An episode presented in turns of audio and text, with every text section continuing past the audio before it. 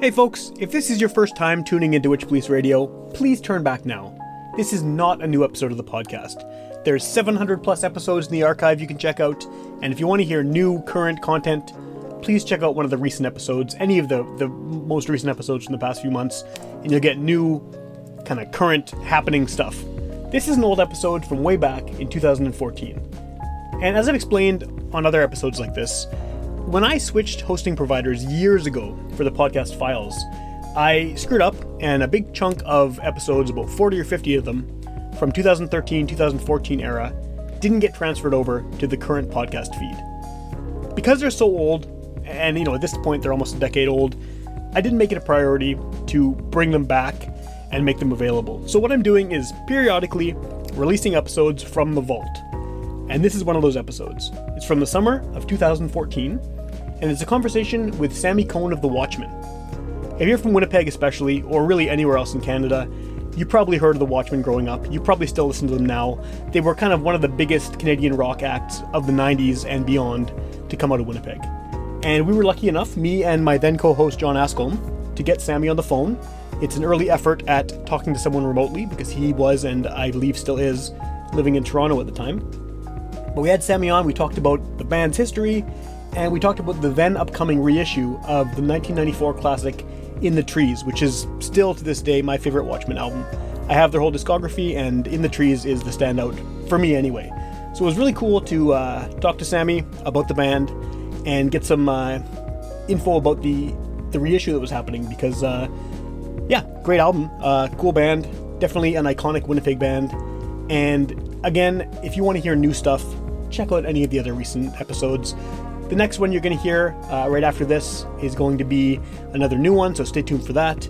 And yeah, you're going to hear these from the Vault episodes every few months. I have quite a few to go through, and every once in a while, I'm just going to throw one up there into the feed with a little intro like this, and you can check it out.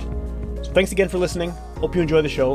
And this is the episode originally number 77, double digits, not even into triple digits yet, with Sammy Kohn of The Watchmen, released in summer 2014.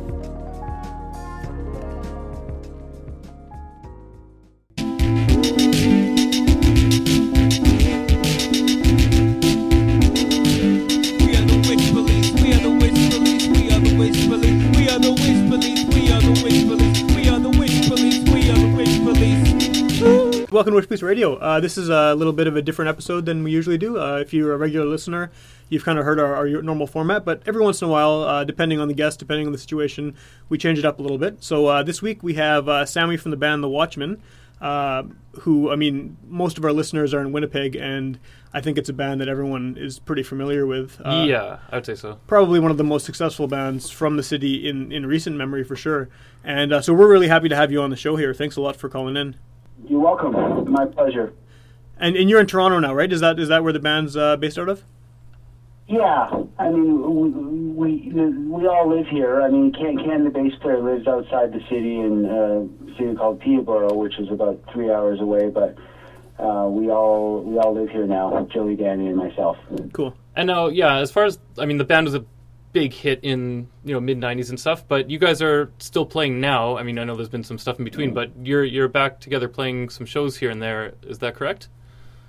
Yeah, we we we sort of called it a day in about 2003. I, I sort of um, uh, parted with the band about a, I suppose about 18 months prior to them sort of calling it officially quits. But uh, since 2008, we've been doing uh, usually anywhere between half a dozen to about 10 shows a year um, in some cities that still seem to be interested. So it's now it's kind of about uh, having some fun and um, i i in a way it sort of feels a little bit like sort of keeping plates spinning um, because there isn't uh, any real new material with the exception of about two or three songs that we made available on our website. But we've been um, trying to keep uh, old fans interested by doing things like special releases via our website and really leveraging social media because that really wasn't a part of the uh, the picture when we were a band like uh, in the 90s, late 90s. We, we the advent of the internet sort of uh, uh, came came about essentially when the band disbanded. So it's a real treat for us now um, to just deal directly with, with fans. I mean, I, I, I, off, I often say that the Watchmen never uh, became a household name, but and we, we actually don't even have that many fans per se in, in, in this country. But the ones who are fans are incredibly loyal, and uh, it's almost like this sort of culty following we have where there's there's a few few people out there who just sort of hang on our every word still, and it's we're, we're super proud of the recording. So it's um it's a nice thing. Yeah, that's all good. us. That's got to feel great to have a band kind of like, you know, call it a day and go on to other things, but then there's enough of a demand for you to actually keep it back up again. Uh, that's very cool. And I guess uh, I mean like you know some of your albums, uh, the first ones anyway. I mean, the, your first record is already more than twenty years old at this point, and uh, I mean. Are, are you seeing the same fans kind of coming back from the old days, or are there new people getting introduced to it? Uh, you know, like a, a next generation of fans, or a mix, or what kind of audiences are you seeing with these ten or so shows? I think it's a mix. I mean, we, we I am seeing some familiar faces um, from the late '90s, people who generally end up being probably about my age. But there are some younger people too. I mean, as a matter of fact, there's this girl right now. Uh, her name is Vanessa Azuli. Uh, she approached us about two or three months ago to do a biography on the band, to write a biography Oh, cool. and she um, long story short she found a publisher called eternal cavalier press here in, in toronto and she sent sort of a first draft of something she was working on and they were very interested in supporting what she was doing but when i met with her uh, not long ago for the first time you know we had been corresponding by email for several weeks she indicated that the first time she'd seen us was in 2008 Oh, wow. so um, she was just a kid when our first record came out. When our first, essentially, when all of our albums were sort of on the shelves. Yeah. So I don't know how she heard about us, and I don't know um, how many people there are like her, but we're definitely, uh, as a result of continued radio play in some major cities, still, I think we're still gaining a few fans here and there, and, and people can easily go on Facebook and find us. And Yeah. uh, so I think it's a mix of both to, to answer your question. Well, I think that, like, I mean, do, like you said, continue radio play. I mean, here in Winnipeg, for sure. Uh, I mean, you turn on, you know, one of the one of the main rock stations, and uh, you know, stereo, for example, is going to be played pretty regularly, and it's still cool to hear it. I mean, uh, I know for us, like, you know, we're in our 30s now, and I, I remember when I was growing up and first getting into music, the album that everyone had uh, of your guy, uh, your stuff was in the trees, and that uh, you know, it just come out, I guess, and it seemed like, I mean, I had it on tape. It seemed like everyone had that record and um, so it's very cool to see that you know you guys are still you guys are still doing things and, you're still playing because uh, you know I mean that was a big record for a lot of people in our generation and I mean obviously people are older than us too and younger so it's yeah I mean you guys were uh, a pretty big band to come out of Winnipeg so you know glad Well, you know, it, Win- Winnipeg is um, a big part of our story. We uh, we spent essentially all of of the time when we were a functioning band in the city. We all lived there, with the exception of Ken, who again was uh, was sort of spending most of his time in Toronto, but he he was in Winnipeg probably two weeks out of every month for for about four or five years there. So, I mean, I get back to Winnipeg pretty regularly. I've got family there, and I probably come home. Uh, I still call it home like three, four times a year, and um, I'm I'm still I sort of still keep tabs on the Winnipeg music scene because cool I mean, certainly there's hundreds of great bands in Toronto, but I'm I'm still um, there's just a sense of pride I have of anybody who comes from Winnipeg. I just sort of get what the place is about in terms of the crazy long winters and Yeah. what it takes to sort of um, quote unquote make it out of that city and uh, and how hard it is to get recognized in, in other cities, especially uh, in Toronto, which I, I suppose for all intents and purposes the music industry is, is kind of in the city. Um, but I, I, then again, that was more sort of um, the case when we were we were um, together as a band. Uh, the, you know, with social media and, and the internet right now, I guess you could really be from anywhere. But for sure the roots are deep there in Winnipeg for us, and, and, and we still uh, we still love the fact that we made just a little bit of history in Winnipeg. I was in Winnipeg, uh, I guess it was a few months ago, And I went to the Sal's on Stradbrook or, or wherever it is, the big Salisbury house that Burton Cummings Yeah. owns part of or something. And there's sort of a big music display there I had heard about, and it's, it's more or less a shrine to the Guess Who, which is you know well deserved, of course. Um, but there's a little piece of the Watchmen in there too, with the with a guitar that was signed. I don't know if you have you guys seen that. Have you, do you know what I'm talking about? I know the Sal's. I haven't been in there in a long time, but I know which one you mean. Yeah. Yeah, so I mean, I'm very, very proud of that. I mean, I'm very proud of the fact that in the '90s, that, like I said, we, we, we sort of were in the history books a little bit as far as Winnipeg. Whenever Winnipeg gets a mention uh, on Wikipedia or wherever, Yeah. as far as bands, and where, when there's half a dozen bands that are mentioned, we usually we usually get in there. So For sure. Yeah, I mean uh, that, that, that I think for sure that definitely uh, that's that's I mean you, you still hear your, your name associated with the city for sure. Uh, well, well, for people who are listening, uh, the way the show usually works is we have a theme word, and you know the, the guests and the host picks pick songs related to the theme.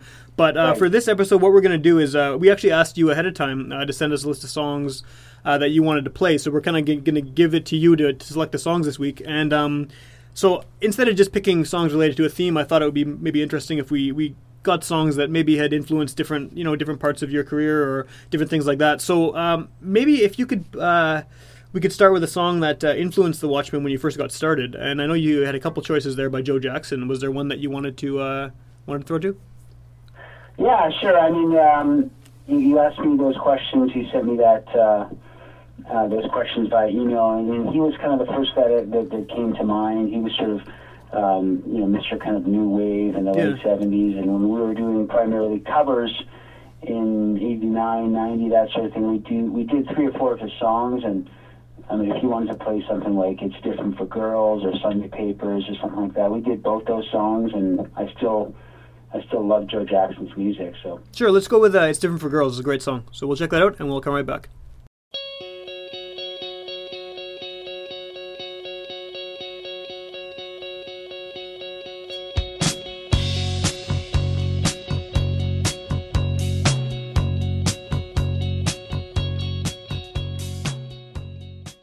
All right, so a little Joe Jackson. Yeah, that's a that's a really good song. Um, so still sounds good. yeah, it does, it does, yeah, for sure. So this is like you guys, you guys were like strictly a cover band at first, is that right, or or is this just stuff you covered? We, no, uh, I mean, I, I I actually joined the band about a year in. Um, the Watchmen were the sort of uh, the hottest band in Winnipeg at the time, and I was in other bands. Um, and I actually, my, the, the first band that I was ever really in, the, in my teens, was was with Danny and Joey from the Watchmen, and we sort of went our separate ways. And then they had reformed um, and became the Watchmen. And then about a year in, I joined, and at that point, they were doing a mix of originals and covers, primarily Joey Serlin compositions as originals. And as he would write more songs and we would develop as a band, we would drop uh, a cover or two when we were adding an original to the set. So we always had um, a goal to do an exclusively uh, set, an exclusive set of original material, but we knew that um, at that point if we ever wanted to do any proper touring, that we needed to sort of sprinkle the set with some covers too, and we were sort of honing our craft as a, as as songwriters as well. So we learned from covering Joe Jackson and Sure. Squeeze and XTC and the Police and some pretty heavy uh, sort of late '70s new wave, uh, early punk uh, music. So, Yeah, that's how you do it, right? I mean, if there's a certain style of drumming that you're hoping to capture something, learn a bunch of songs with that style of drumming. Yeah, any instrument, right? of- Yeah, that's just what Yeah. happens. Yeah, for sure. Yeah, yeah. So yeah, yeah, that's, so I mean that that stuff still resonates today with me, and and, and um, we were never a band about any specific member and their chops per se. Yeah. Uh, I mean, Danny, I think ha- has and, and, and is still an exceptional voice, and he for sure. he- Yeah. to me, he always felt like sort of our, the ace up our sleeve sort of thing. But otherwise, we, we were a pretty meat and potatoes kind of rock band, and uh, we couldn't rest on anybody being sort of an Yngwie Malmsteen type of player or a Neil Peart or anything like that. It was just about it, it, it became about writing good songs, and uh, we wrote songs that um, we liked we wrote songs that had a certain sort of flavor that we liked at the time uh, as well. Things like REM, where there was they had sort of almost a bit of a melancholic uh, feel to what they did. That was something that really appealed to us. Songs that were kind of sad, and so um, we were all we were sort of woodshedding all of our songs early. Uh, in the 90s and playing the the Spectrum, which is now the Pyramid. Pyramid, we yeah. played there probably uh, once or once or twice, or probably once or twice a month for a while there. And so it was a great time in Winnipeg for sure in terms of lots of live bands. Live live music is what people went and saw when they went out uh, on the weekend, as opposed to kind of what's happening now. I'm not even sure. Well, yeah, so that's interesting because both Sam and I grew up and got, started getting into music in our teens and would, you know, at that point be going to like all ages punk shows and stuff. Mostly, yeah. Uh, Sam is now a family man, but you know can't quite go out quite as much. But I'm going to music shows several times a week. There's tons of stuff going on all the time. In What are the venues there, John? What are the what are the uh, what, is the pyramid still around? well, it's changed. I mean, the pyramid is still around. Um, there's some newer places that get like a lot of bigger names coming through. There's a fair bit of like sort of underground type places, like kind of semi illegal venues, places that are like bike shops during the day and play. You can play shows there, shows there at It's night. a lofts and things too, right? Yeah, Like, lofts and things like that in the exchange. Um, so that's kind of where I'm at. I'm, at. I'm not, I don't go to many like like there's the, the the Windsor. It was probably around. Yeah, the Win- but the Windsor's not a blues bar anymore. Like it's it's kind of morphed into this thing where they have a lot of punk shows there, a lot of heavier stuff. Yeah. Um, so yeah, that's still it's still around. But the so- Albert's gone. The Albert's gone, and I'm, and I'm kind of curious because I mean, your first album was named after the McLaren, and this is a little bit just before sort of our time going to shows. I'm curious what the scene was like when you guys were coming up and playing in the city. Well, it was a, a great time for original music all across the country, but in Winnipeg you had uh, Acoustically Inclined, Crash Test Dummies, Yeah. Honest John, um, Voice of Boom. Uh, I, I, I'm just sort of um, thinking on my feet here. I'm trying to. I'm sort of. I have a uh, a calendar, a, a spectrum calendar, sort of emblazoned in my brain, and um, so if I wasn't playing on a Friday night at the at the Spectrum, I was going to see a band because I was 20 years old and that was what I was passionate about. So I was sort of keeping uh, myself very uh, interested in what other bands were doing. Uh, locally, I remember loving the band Honest John. They were sort of a um, kind of a teenage head, sort of a rock band. Um, with a, I think the guy used to be in the Stretch Marks before. Mitch Oh, yeah. Monk was his name. Um, so uh, that might that's definitely before your time, but there are if you do do like sort of a web search on Honest John, they're a great little band. Yeah, I remember that. I remember the name for sure. Like I think I started going to shows around '95, maybe. So like you know, it's that's that's before then. But I mean, a lot of these bands they still kind of had, you know, uh, obviously influenced bands that we were into at that time and stuff. So definitely. I love the Albert too. The Al- the Albert, uh, had, you know, a lot of bands that you're talking about were if they weren't at the Pyramid, they, they, it was sort of it was just kind of just a rung lower in terms of um, uh, cleanliness. oh yeah, for sure. Yeah. you know, they probably stayed at the Albert in one of those disgusting rooms up at the top there. And uh, watching play at the Albert once, we did a show. It was actually the first show with with Ken, who was our new bass player at the time. We were prepping, I think, for uh, maybe a tour or something, but we went sort of under a pseudonym.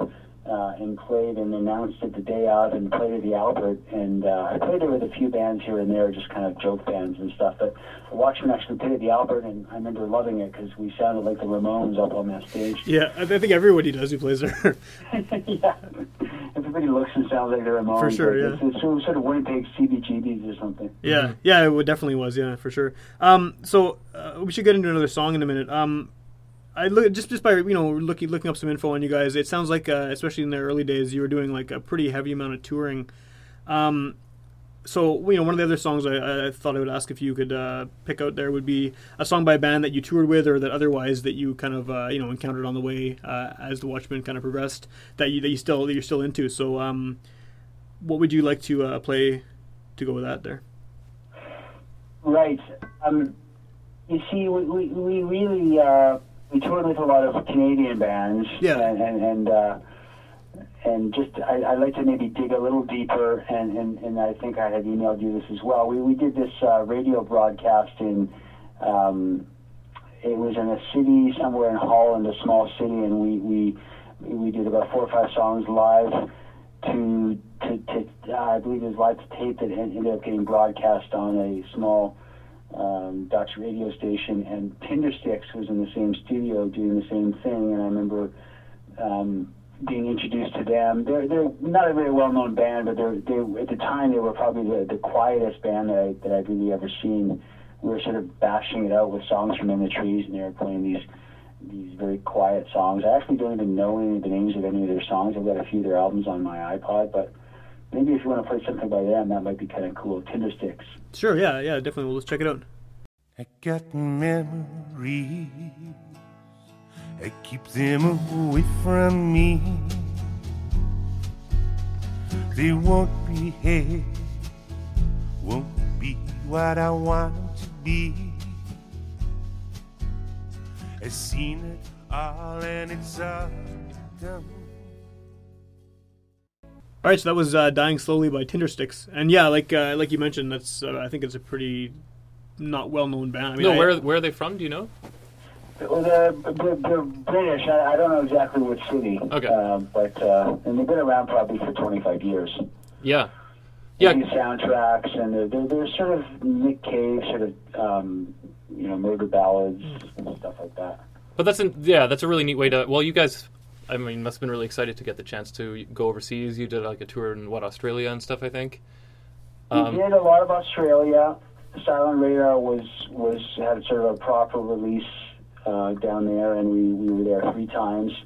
One um, sort of a mini tour, one just sort of a promotional tour, where we literally went around with acoustic instruments for about two and a half weeks, um, and played songs to promote the album, and um, got treated like kings by EMI Records.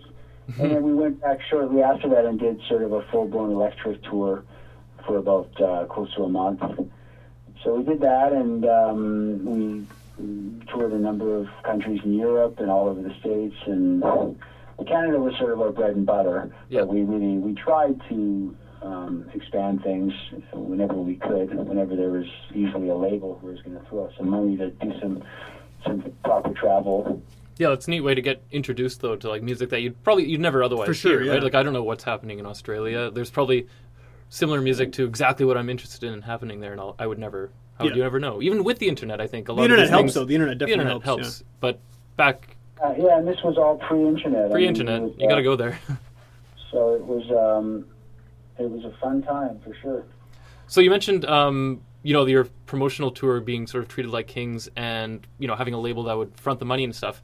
Being in a band that, yeah, you had like a couple hit records and stuff, and you know, music, the business itself has changed quite a bit. The way that labels and bands and the relationship functions. Back then, um, what was it like to have like an album that was a huge success, and then having to, I guess, hopefully you're supposed to follow it up, right, with another one that's equally or even better received. So, uh, what? How did you guys find that? What was it like? Hmm. Well, it was. It felt very, very organic. Just the whole sort of arc of the band's career, I suppose. I mean, we we had a, um, a debut album that was on a small imprint um, that our management at the time created. Uh, that was distributed by MCA Records at the time, and then In the Trees, the second album was a proper MCA release, um, which incidentally is going to be reissued in the fall. I was going to ask about that. I was going to because it's the 20th anniversary this year, right? Yeah, it's exactly July 1994 will be the 20th anniversary of, of In the Trees, and we're, we're releasing in September, uh, God willing, a uh, sort of a double disc with the original CD that's going to be touched up a bit, and then um, close to about 20 outtakes. Cool. Um, the album demoed, uh, the full album sort of in sequence um, demoed, and then some acoustic uh, songs, and then we're also going to be including that um, that radio show from Holland that I was talking about Oh, cool. earlier that I actually had a uh, uh, nice recording of. And these are all tapes that I had sort of been collecting over the years that were literally sitting in my shoe boxes in a basement. And I went to Universal and sort of pitched them on the idea of having sort of a companion disc to In the Trees and mentioned the 20th anniversary and how there was a time this was a platinum CD and they were all for it. So That's awesome. I mean, I, I need to find, I need to get a new copy of that album because my tape is long gone. like I had it for I had it for many years, but it's uh, yeah, I don't know what happened to it. Yeah, well, well, I mean, we're really excited about it. We're sort of right in the, the eye of the needle with this one right now, as far as dealing with some licensing some songs and artwork and all that. So, um, but th- there was never, we never got sort of quote unquote big enough to, to sort of have a record company breathing down our neck to to follow up an album. The only time that ever really happened is was actually after Silent Radar, where we were having a, just kind of some growing pains as far as how to follow that album up, and we had done probably two years of touring, and um, the band started to get interested in more electron, uh, more electronica, and um, we were pretty burnt out from doing more or less two years nonstop um, touring. So that was when that was the only time where we, we, we I felt like we were a little bit sort of lost at sea, I guess. Um, Maybe an inevitable, um, you know, phase to go through. But w- was that around the time that you went on to other things as well? Yeah, that's exactly right. So I mean, I I, uh, I sort of left left the group shortly before the album Slow Motion came out. Maybe it was about two or three months, and we, we went through the usual demoing process with with uh, the label and um, them wanting to hear a certain type of song, and uh, I, I, I suppose. Um, Silent Radar had some pretty obvious singles. It's so cliche, you know. We don't hear a single from a record label, is what they what they say. But in hindsight, I think what was happening was uh, the like I said, the, the the internet and the whole culture of the music industry was changing really quickly, and that was coinciding with a time when we were all, I think, just maybe losing a little bit of interest in what we were doing. The band had been together at that point for probably over 10 years, maybe Yeah. 10, 11 years. So, uh, yeah, it was an interesting time, but um, we, it's, it's, uh, it's just part of the story, I guess. Yeah. Part of the Watchmen story. Yeah, and when you when you moved on from the Watchmen, I mean, were you still thinking of pursuing music, or were you just thinking, okay, that was, you know, an amazing uh, run, and I'm gonna do time, time to move on to real life or something? How did how did it work? Uh, it's funny you say that, and I, I, I do feel like I, I really got my first job when I was 30 years old, um, because uh, I, I was I lived in a, a van or an airport lounge uh, in my 20s with the band. So um, I went on to uh, some other things. I'm, I'm, I work right now. I work uh, in media sales at uh, Toronto Life magazine. I've been I've been basically doing this type of work since I left the band. Um, so uh, right now, I kind of have the personally the best of both worlds because we do get to still play. Um, like I said, usually about half a dozen shows a year. They're pretty high profile. We're we're releasing some, you know, not new, but some some reissued material with some new stuff. Um, there's this there's this uh, book biography that's coming out.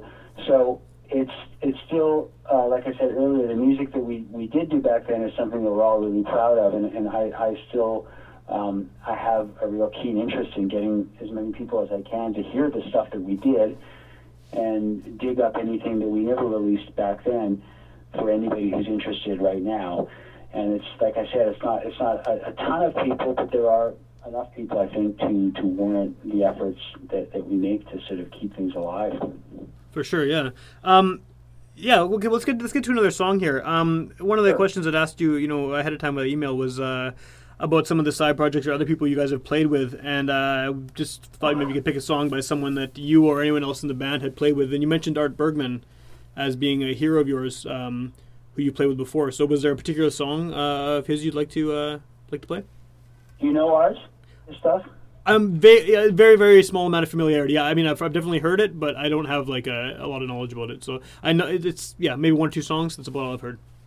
Yeah, well, he he was uh, probably the biggest uh, sort of unsung hero that Canada ever saw. He was in a band called the Young Canadians when he was probably in his twenties. He was in a band called the K-Tels that I think were possibly threatened by K-Tel to change their name.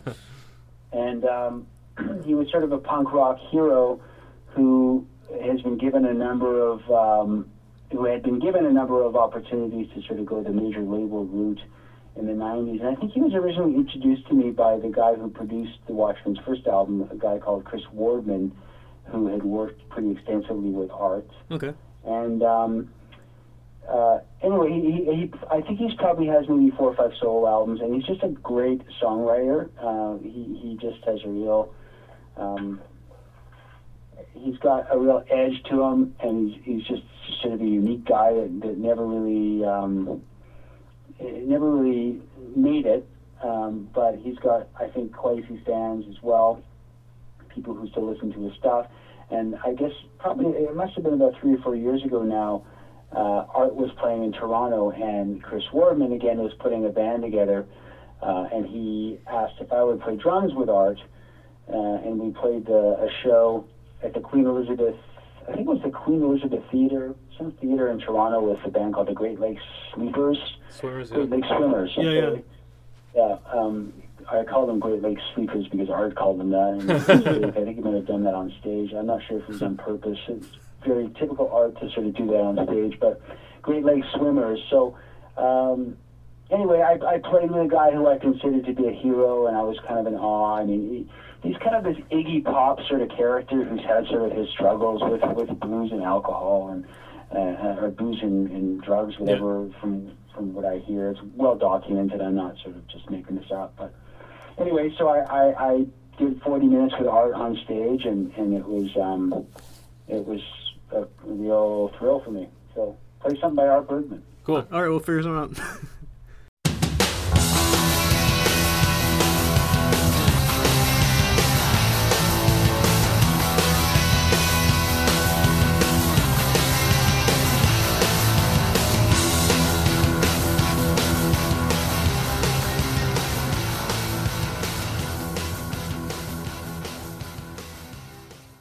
All right, Art Bergman.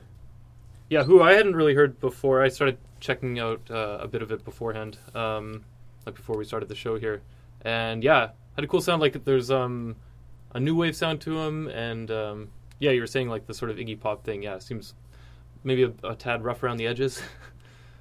Yeah, I mean that was sort of his persona, I think. But uh, ultimately, he's just a guy who's a great songwriter. yeah, I think he he might have put out an album that was just stripped down acoustic versions of his songs, and that's kind of what we did when I performed with him. And Cool. he's got great songs. He's and it doesn't matter what his persona really was and what have you. It was um, that was just kind of part of the fun for him. But Cool. um, yeah, he's he's a good one. Still is. One of the things I was, uh, you know, like uh, with every guest. I mean, obviously we were familiar with you, with you guys beforehand. With every guest we have on the show, some of them we've never heard of, some of them we know really well, some of them we know their music really well. Uh, I like to just look up whatever I can find at a time, whether it's Wikipedia, whether it's an interview, whether it's you know whatever's available. So one of the things I I noticed just looking at Wikipedia here about your records is, uh, and this has come up on the show before. Um, we've talked to a, a band who's who's won who's won and lost some Junos. It looks like you guys lost Junos three years in a row to the same, to the Tragically Hip, like every time. Uh, that's Right. that's got to suck. like a bit, not not to bring up bad stuff, but I mean, uh, what what is it like? Uh, you know, I mean, is it does that almost feel like well, of course the Tragically Hip wins because they seem like they win everything uh, in Canada. Uh, well, we we um I, I didn't even know that actually. I knew I knew that we were nominated for three Junos, but um, According to the internet, anyway. yeah. I, pardon. According to the internet, you guys lost three times in a row to the hip.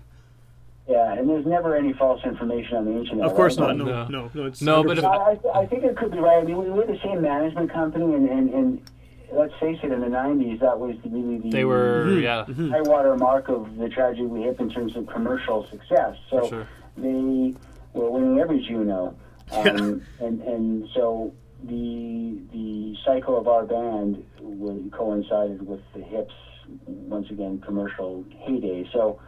Um, I haven't really thought about it. I, it's it's not something I'm embarrassed about. I No, mean, you shouldn't be, no. like- it's cliche, but it, it to be nominated with with arguably the most successful Canadian band in the last thirty years is you know pretty good company. for sure, definitely, yeah, yeah, Yeah. Yeah. So no, I didn't mean to be like you know. I just thought it was Yeah, it, it was curious. I, am not. Yeah. I, I'm not offended in the Yeah. least. I, I, um. Uh, there was a time when, when uh, you know, now that you mention it, where it just seemed like uh, you know, everything they touched turned to gold. But it wasn't like I, I, I I was looking at our band and saying, you know, that's not happening to us or whatever. I mean, it's um, they're they're they we did a lot of shows with them, and I think we actually learned a lot from them in terms of work ethic. That's right. You you toured with them, right? we did lots of dates with them. We did some touring with them, and, and they were once again uh, their peak was pre-internet too, and For they sure. were winning fans over one one fan at a time by playing shows and getting better with what they were doing and trying to sort of move things along uh, organically. And, and we took that sort of we took the same model because we were managed by the same company.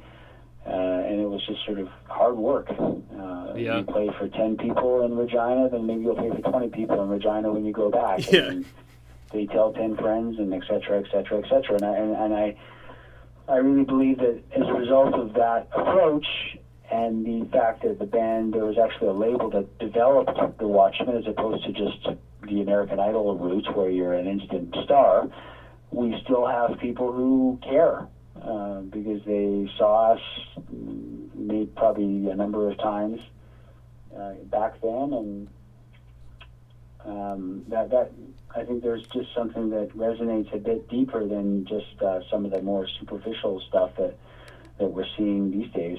Yeah. For sure. So um, now that you guys are, uh, you know, you're playing, you're obviously playing older songs uh, again, and you're, uh, you know, you're re-releasing, the, you're reissuing the one album and uh, all of that.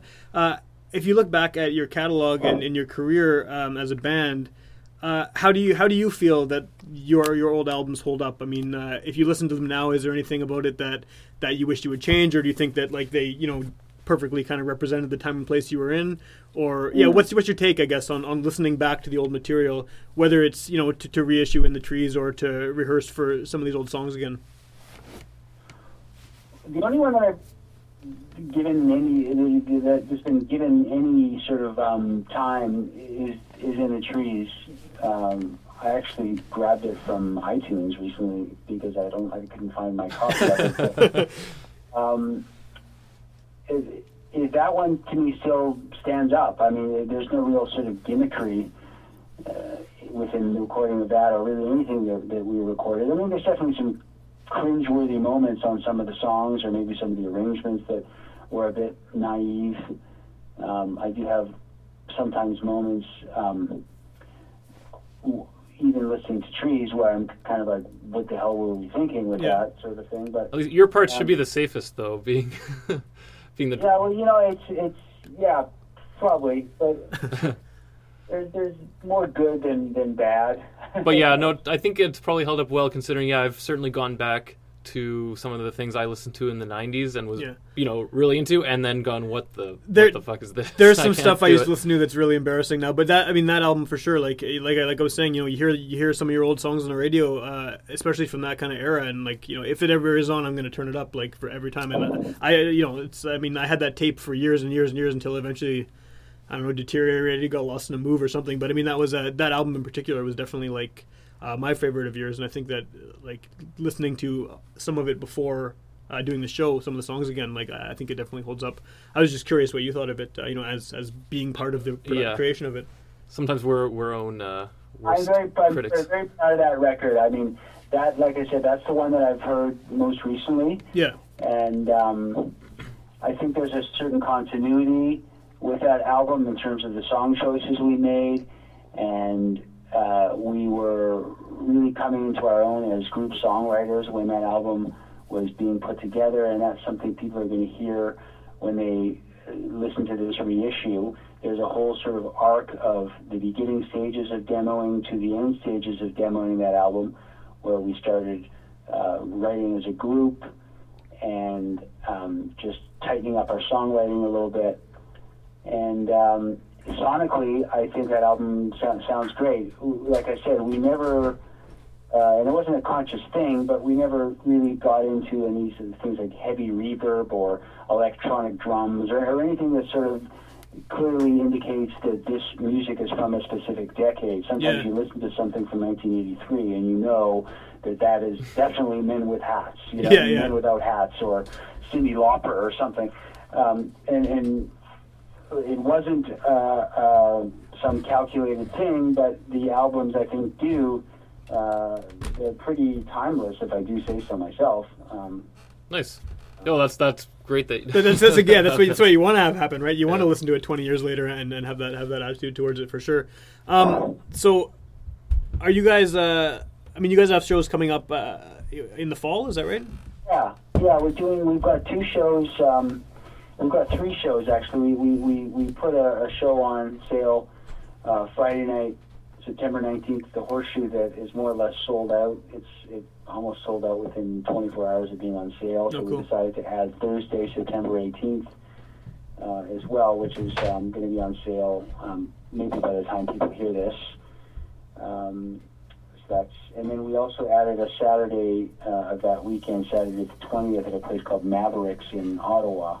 These are smaller clubs that hold three, four hundred people, so they're going to be really intimate. And we're we sort of promised ourselves this time. We had a bit of a band meeting about a week and a half ago that we really try to sort of dig into the catalog a bit and try to get some um, sort of uh, get some songs out there that we rarely play, and um, we want to sort of uh, showcase in Trees reissue and, Yeah. and get people interested in that because it's going to hopefully coincide with the release of the uh, of the In the Trees reissue.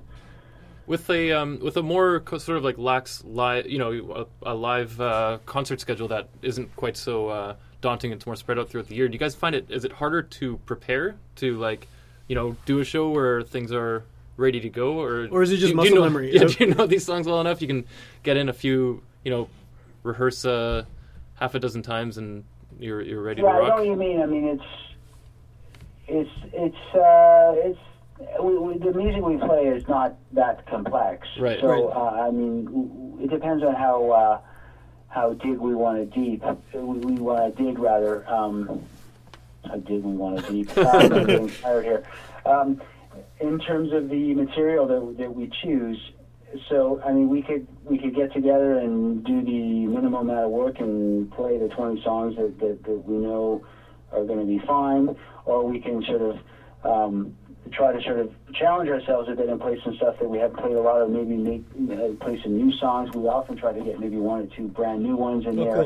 I know that Danny is really sort of big on that. He's mentioned that he's got a couple of new songs that he definitely wants to present to us in the next few months and get them performed um, live in the fall. So this time around, um, it's not going to be hard work, but we definitely have to get together about three or four times and really um, um, make a concerted effort to get our chops back together. Yeah.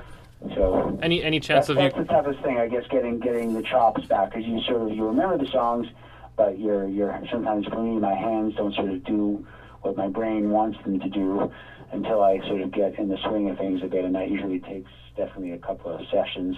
Yeah, once you started working a sort of quote unquote regular job, did you keep up with playing, or did you have to come back to it and kind of fi- refigure it out? Figure it out.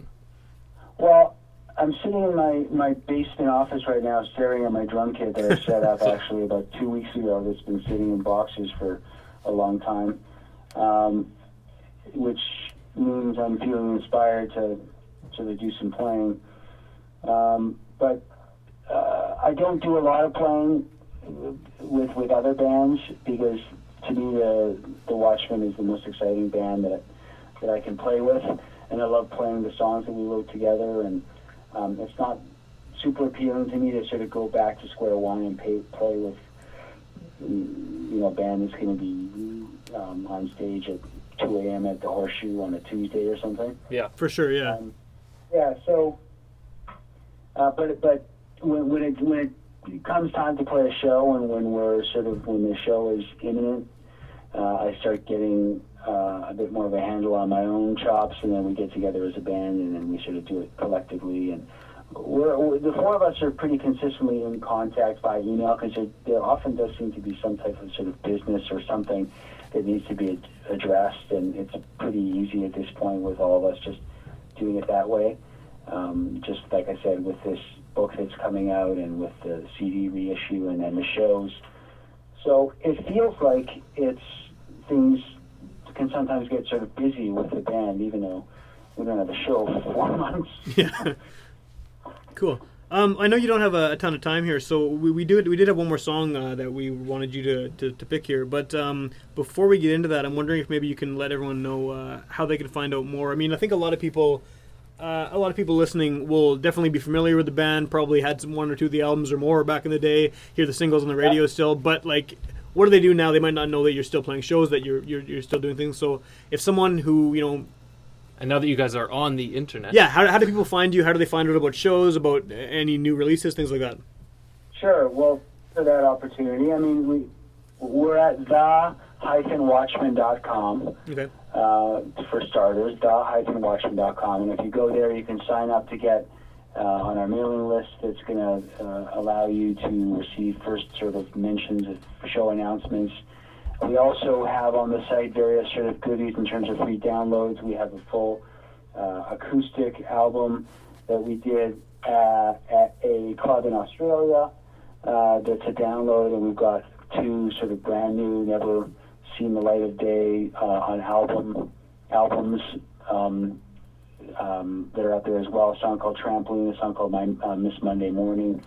So there's uh, there's there's great stuff on the website, and of course. Uh, at Watchman Music is our Twitter and Facebook and the usual sort of good stuff. So Cool. we're definitely easy to find via social media. Well, that's- And, that's how we found you, so, yeah. Awesome. Uh, yeah, hopefully, uh, you know, people um, will check out check out what you guys are doing because, uh, you know, like I said, I think a lot of people did listen to you, you know, kind of at the height of things, and, that, and maybe they they're not aware that uh, you're back. and it's always good to hear. Yeah. it's always yeah, it's always Yeah, good to hear well, for sure. I appreciate you guys um, giving giving me the time to you know plug some of this uh, new stuff we have coming. We're, we're pretty fired up about uh, about these new things we're doing. So it's I think 2014 is going to be a fun year for us. So Awesome. Right and anything for UMFM, anything for Winnipeg, I'm, I'm all for it. I think it's great what you guys are doing too. Awesome, thanks. Let's go. Well, we're, we're really glad to have you. Um, so just uh, so we can go out on a song here. Uh, the last one I, I kind of wanted you to select would be uh, something that you're into right now. You know, any any any artist, any, any genre, just a song that you're that really is uh, you know doing things for you at the moment. So what what do you, what's in your iPod? Well, I mentioned Beach House on the uh, Yeah, in the email. Do, do you know those guys? that's another one I know the name of. Uh, Yeah, I've got an. al- I've got You- the, yeah. a couple out. And no, I've got the album Teen Dream. Is what I've got. I don't have the Yeah. album with this song on it.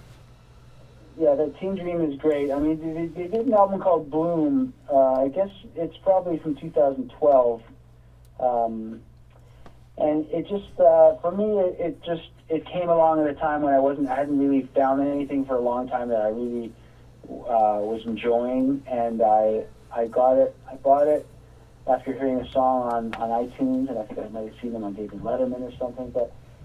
Um, the first either first either myth or wild the the first two songs on bloom maybe go with wild sure. um, they have a, just a great uh, female vocalist they're just a duo and they have a very atmospheric sort of uh, almost like a cocteau twins sort of sound um, but the songs are great the moods are great and um, they're one of my favorites right now they're awesome All right, well let- let's let's check out Beach House. Uh, thanks a lot, Sammy. We're glad we could uh, get you on the show. Yeah, thanks for the time. And uh, yeah, everyone check out the Watchmen. Thanks a my lot. pleasure guys thanks for having me